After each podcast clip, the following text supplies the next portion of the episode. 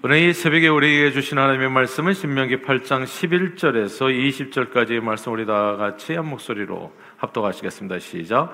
내가 오늘 내게 명하는 여호와의 명령과 법도와 규례를 지키지 아니하고 내 하나님 여호와를 잊어버리지 않도록 삼갈지어다. 내가 먹어서 배부르고 아름다운 집을 짓고 거주하게 되며 또 내 소와 양이 번성하며 내 은금이 증식되며 내 소유가 다 풍부하게 될 때에 내 마음이 교만하여 내 하나님 여호와를 잊어버릴까 염려하노라. 여호와는 너를 애굽 땅 종되었던 집에서 이끌어내시고 너를 인도하여 그 광대하고 위험한 광야고 불변과 정 정갈이 있고 물이 없는 간조한 땅을 지나게 하셨으며 또 너를 위하여 단단한 반석에서 물을 내셨으며 내 조상들도 알지 못하던 만나를 광야에서 내게 먹이셨나니 이는 다 너를 낮추시며 너를 시험하사 마침내 내게 복을 주려 하심이었더라.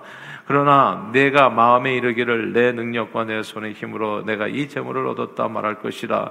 내 하나님 여호와를 기억하라. 그가 내게 재물 얻을 능력을 주셨습니다. 이같이 하시면 내 조상들에게 맹세하신 언약을 오늘과 같이 이루려 하심이니라 내가 만일 내 하나님 여호와를 잊어버리고 다른 신들을 따라 그들을 섬기며 그들에게 절하면 내가 너희에게 증거하노니 너희가 반드시 멸망할 것이라 여호와께서 너희 앞에서 멸망시키신 민족들 같이 너희도 멸망하리니 이는 너희가 너희 하나님 여호와의 소리를 청종하지 아니함이니라. 아멘. 한국 전쟁 이후에 한반도는 초토화가 되어서 세계에서 가장 못 사는 나라가 됐습니다. 나라가 다 부서졌으니까요. 수많은 사람들이 죽었지요. 그 다음에 보릿고개라는 말이 나올 정도로 하루하루 먹고 사는 것이 너무나 힘겨웠습니다.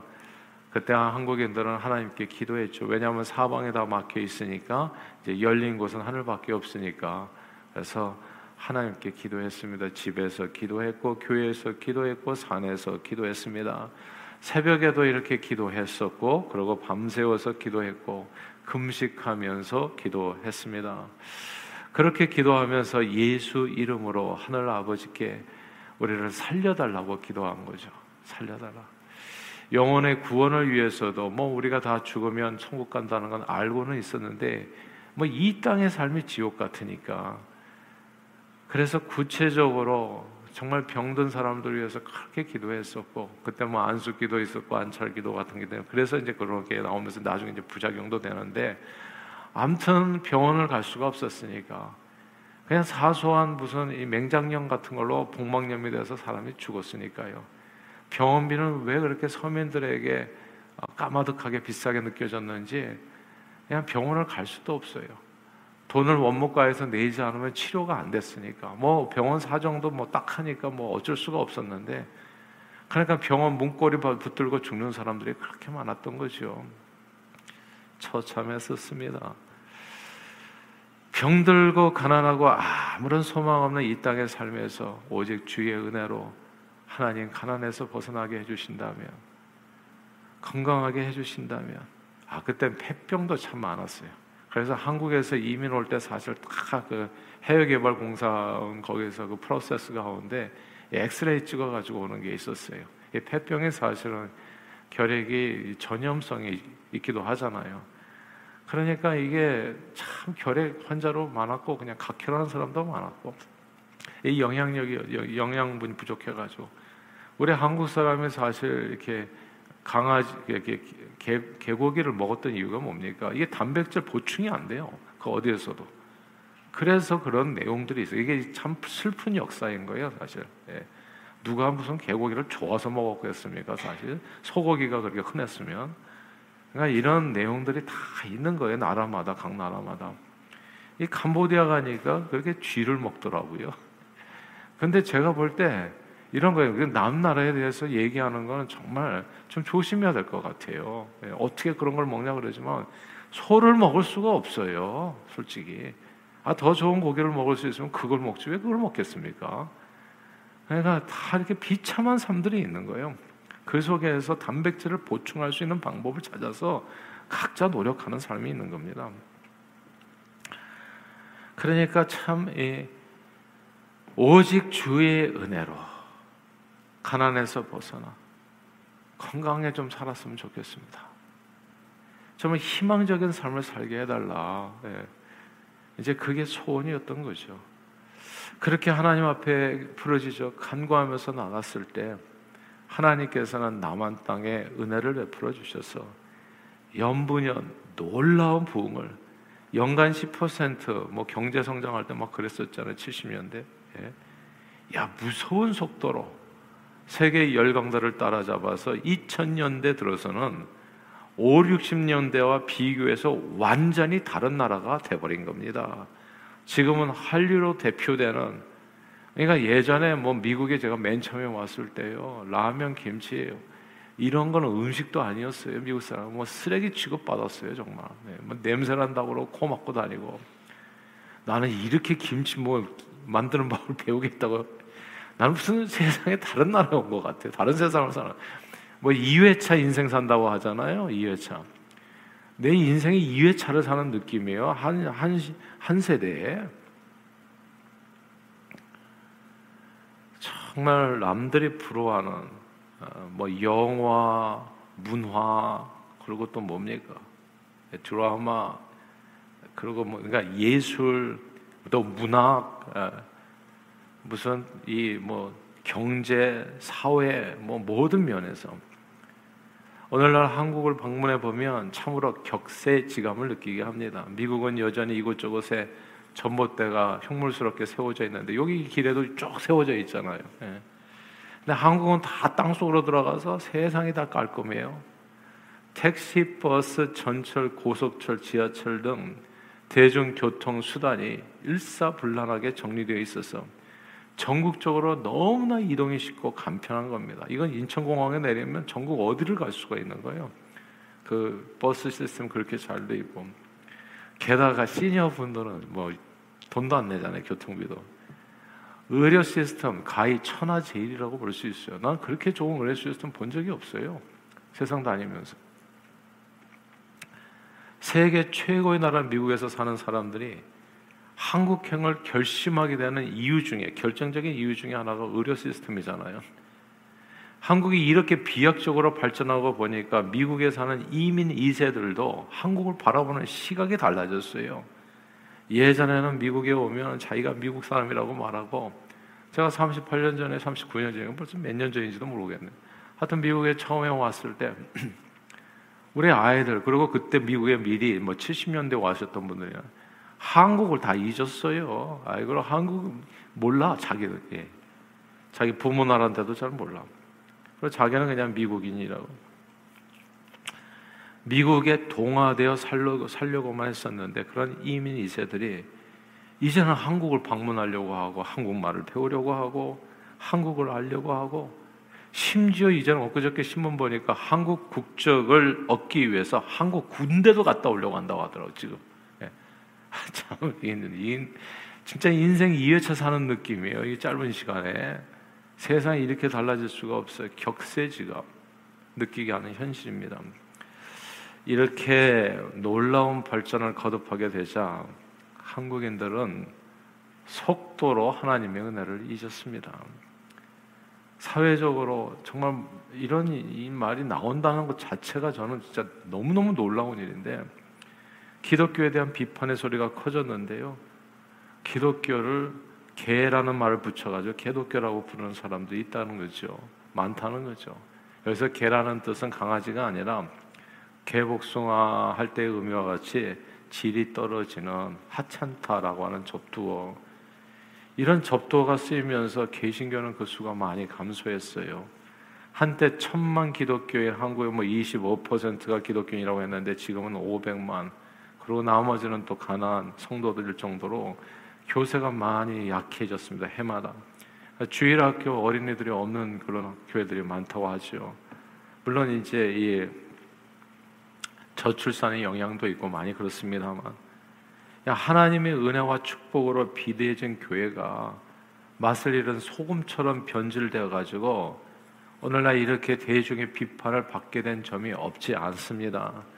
그리고 기독교 이단들이 그렇게 그냥 활개를 치면서 비이성적인 실태들, 진짜 누가 봐도 이상한 행동들, 그리고 가정이 막 파괴되고 이런 모습을 보면서 이게 다 또 기독교인인 것처럼 또 이단들은 자기들이 다 목사래. 스스로 너 목사 나 목사 아무도 인정하지 않았는데 그러니까 그냥 미디어에는 다 목사로 나오고 그래서 목사들 조심해야 돼요 여러분 예. 다너 목사 나 목사 다 목사가 아니에요 이게 잘 지금은 영들을 분별해야 될 때가 된 것 같아요 그러니까 이게 그냥 여과 없이 미디어를 통해서 보도되는 바람에 이게 그냥 일반 대중들이 무슨 누가 누군지 알겠습니까? 그러니까 받는 타격이 적지 않은 거예요. 이미지 타격이. 그러나 교회 다니는 사람들마저도 신앙심이 중요한 건 그거죠. 남이 뭐라고 하든 무슨 상관이 있겠어요. 근데 교회 다니는 사람들마저도 신앙심이 예전과는 정말 많이 다르게 변했다는 점을 우리는 꼭 주목해야 됩니다. 무엇보다도 하나님에 대한 그 간절함이 사라졌어요. 제가 이 새벽 기도를 이렇게 강조하는 까닭은 정말 한인교회는요 새벽 기도가 사라지면 그냥 그냥 없어질 거예요. 그냥 없어질 거예요. 이 간절함이 없어지면 그러니까 하루도 기도 없이 깨지 않고 기도 없이 잠들지 않고 이게 기도가 없으면 사단 마귀를 못 이겨요. 그냥 못 이겨. 그냥 세상에 그냥 쓰나미처럼 밀려오는 마귀 사단의 공격에 그냥 없어져 버릴 거예요. 완전히. 예. 그러니까 이게 여러분들의 사실 영적인 파수, 파수꾼이에요. 얼마나 시험이 많습니까, 세상에. 예. 그러니까 뭐, 마귀 사단은 우는 사자와 같이 믿는 자라도 다 넘어뜨리려고 달려드는데, 그러니까 교회 안에도 이렇게 시험이 생기잖아요. 항상 많아요, 항상. 이거, 이런 저런 일들이 하도 없이 많이 생겨요. 근데 교회 안에도 근데 교회 밖에서도 밀어닥치고, 그러니까 안팎에서. 이거 이길 수 있는 힘은요, 기도 외에는 없어요. 예수님도 기도하셨어요, 그래서. 사단 마귀를 이기려면 기도밖에는 없으니까. 새벽에 일어나서 무릎 꿇으시고, 밤에 기도하시고. 예. 근데 우리는 무슨 통뼈입니까? 예수님보다도 더 훌륭한가요? 뭘로 이기겠냐고요. 그러니까 기도가 쓰러지면 저는 그냥 한인교회는 그냥 다 사라질 거예요. 지금 한인교회들 이렇게 기도 없이 살아남은 교회들이 있잖아요. 있는 것처럼. 기도를 별로 안 해도 교회가 성도들이 있다. 그거는 예전 어르신들이 기도해가지고 오늘날 남아있는 잔뿌리예요. 우리의 기도로 미래가 만들어지는 겁니다. 우리 자녀들이. 이게 목숨 걸고 기도해야 되는 거예요. 그러니까. 내 자녀들을 바로 세요. 그래서 1, 2, 3대 노래 부르는 게 딴 게 아니잖아요. 매일 아침마다 우리가 기도하는 게 그거잖아요. 기도하지 않고 그러니까 이게 다 위에서 기도한 결과로 우리가 오늘 제가 오늘 이 자리에 어떻게 서 있겠습니까? 여러분 한번 생각해 보세요. 제가 잘나서요. 그게 만만의 콩떡이죠. 예. 우리 어머니가 기도했으니까 내가 여기 있는 거죠. 사실은. 근데 요즘 부모님들은 기도를 안 해. 젊은이들은. 그러니까 그 자식들이 어떻게 얻어갔어요? 1, 2, 3대요? 우습지요. 그냥. 사단에게 다 끌려가는 거죠. 그냥 다 없어지는 거예요. 쓰나미처럼 밀려온다고요. 그걸 이길 수 있는 유일한 방법이 하나님 앞에 무릎 꿇는 거예요. 기도 외에는 없어요. 오늘날 사회에서 얘기해서 뭐 기독교가 줄고 이런 거 아니에요. 뭐 기독교라 그런 게 무슨 상관이 있습니까? 정말 우리 문제는 뭐냐 하면 그 열정이 사라졌다는 거예요. 기도를 예전 만큼 안 해요. 하나님에 대한 간절함이 그만 사라졌어요. 주일 성수 11조 생활, 말씀과 기도 생활, 봉사와 선교 모든 분야에서 과거의 간절함을 쳐다보기가 어려워요, 지금은. 오늘날 대한민국에 잘 살게 된 것이 한국인의 위대함이라고 착각하는 사람들이 늘어가고 있어요.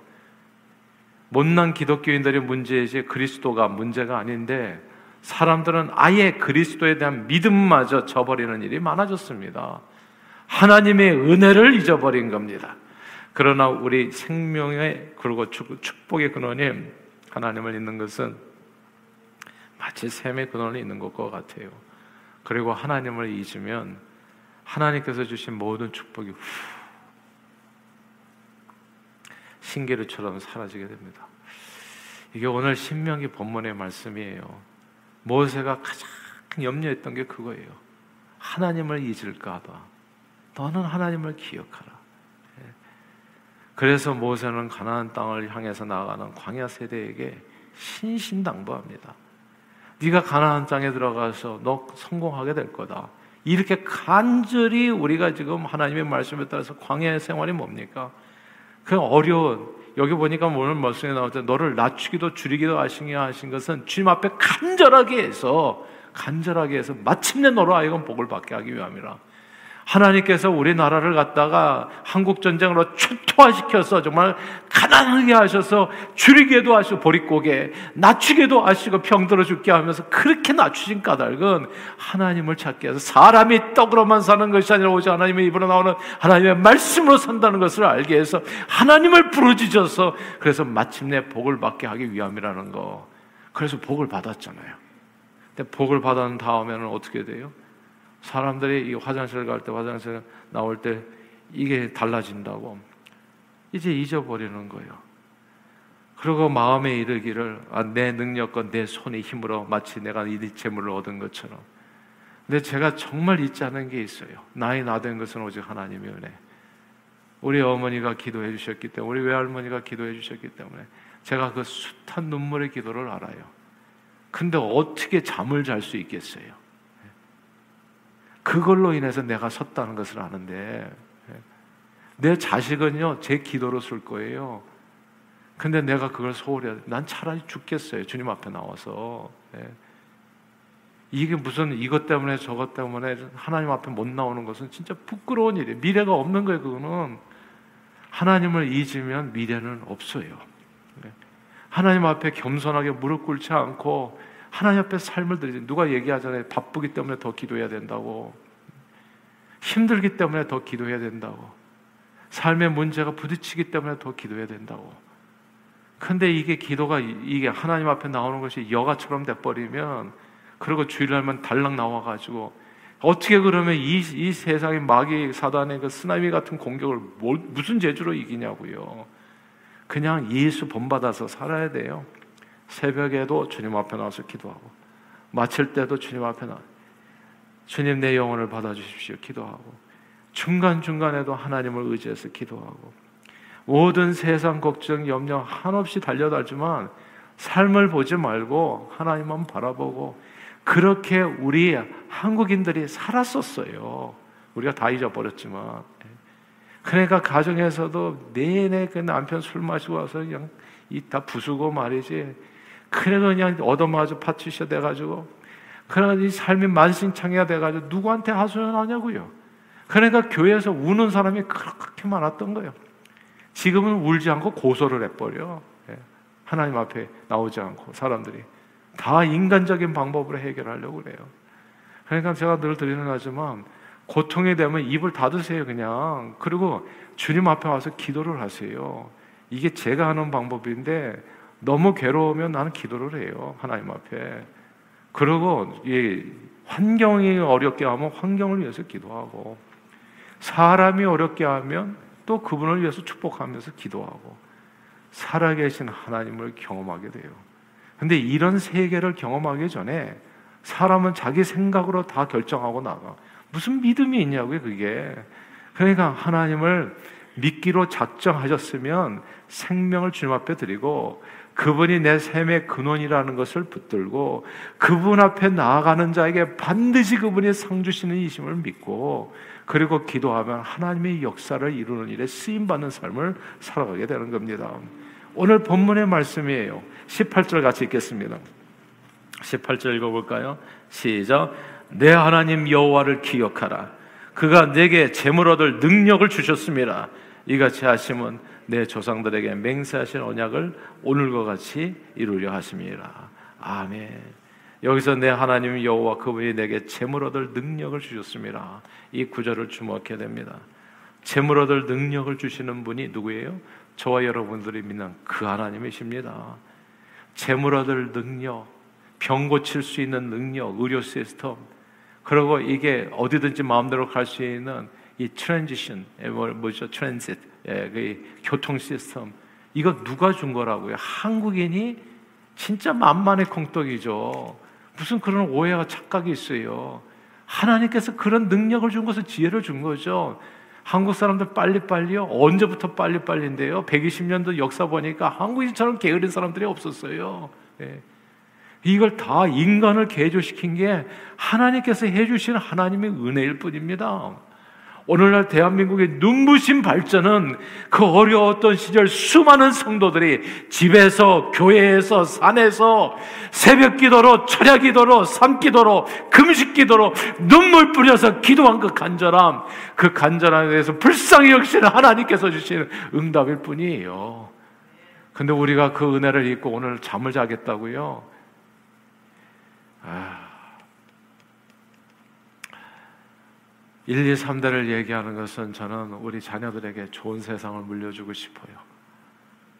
우리 후손들을 통해서 이 나라의 동량이 되고 그리고 세계 덕이 되는 사람을 근데 그게 어떻게 저절로 되겠습니까? 하나님의 은혜 없이 어떻게 되겠냐고요. 이런 원대한 꿈을 가지고 있기 때문에 별일도 아닌 일에는 저는 눈 그냥 생각 자체가 없어요. 나는 그런 게 이상해요, 오히려. 사람들은 태산에 걸려서 넘어지지 않아요. 조약돌에 걸려서 넘어져요. 그러니까 이, 게 태산을 보고 사는 거예요. 태산을 보고. 1대, 2대, 3대. 나는 이 땅에서 우리가 이민자로 왔는데 정말 이 세상에서 성공하기를 원해. 우리 장 내가 죽고 난 다음에 우리 아들들이 그리고 우리 손주들이 그리고 여러분의 손주들이 다 이 땅에서 세상을 변화시켜야 되 대통령이 돼야죠. 예. 근데 우리가 기도하지 않고 어떻게 그 일이 되겠냐고요. 내가 오늘날 이렇게 된 것은 우리 부모님들, 그리고 우리 또 이렇게 신앙의 선조님들이 정말 그 차가운 마룻바닥에서 내가 지금도 기억하거든요. 우리 어머니가 그 장화도 입고 새벽에 저를 입고 그리고 그 언덕 위에 있는 교회로 올라가던 내가 한 살이었나 두 살이었나 어머니 등에 엎였었을 테니까 그게 기억이 나요. 그 새벽 기도 올라갈 때 그 냄새가 기억이 나요. 차가운 마룻바닥 기도하고 거기서 눈물 뿌려서 기도하셔. 그 많은 성도들의 기도 소리가 지금도 들려요. 그래서 저와 여러분들이 오늘 이 자리에 있는 거예요. 이렇게 이런 내용을 절대 오늘 여호와를 기억하라. 여호와를 기억하라. 너에게 재물 얻을 능력을 주셨다. 하나님께서는 가난하고 병든 백성들이 간절히 기도한 내용을 들었어. 그냥 왔다 갔다 하다가 병원비가 없어서 쓰러져 죽는 백성들을 불쌍히 여기시고 하나님께서 오늘날 부여하고 건강하게 살 수 있는 그런 힘과 능력을 주신 겁니다. 그래서 한, 그런데 한국인들이 너도 나도 할 것 없이 기독교를 개독교라고 부르고 하나님을 모욕하고 있잖아요. 예수 모르는 불신자들 뿐만이 아니라 교인들조차 예수 믿노라 담대하게 말하지 못하고 눈치 보고 부끄러워하는 경향까지 좀 우리는 이제 1월 28일에 밖에 나가서 이제 찬양하면서 우리 복음을 전하지 않아요. 세상에 뭐라고 하든지 예수밖에는 없어요.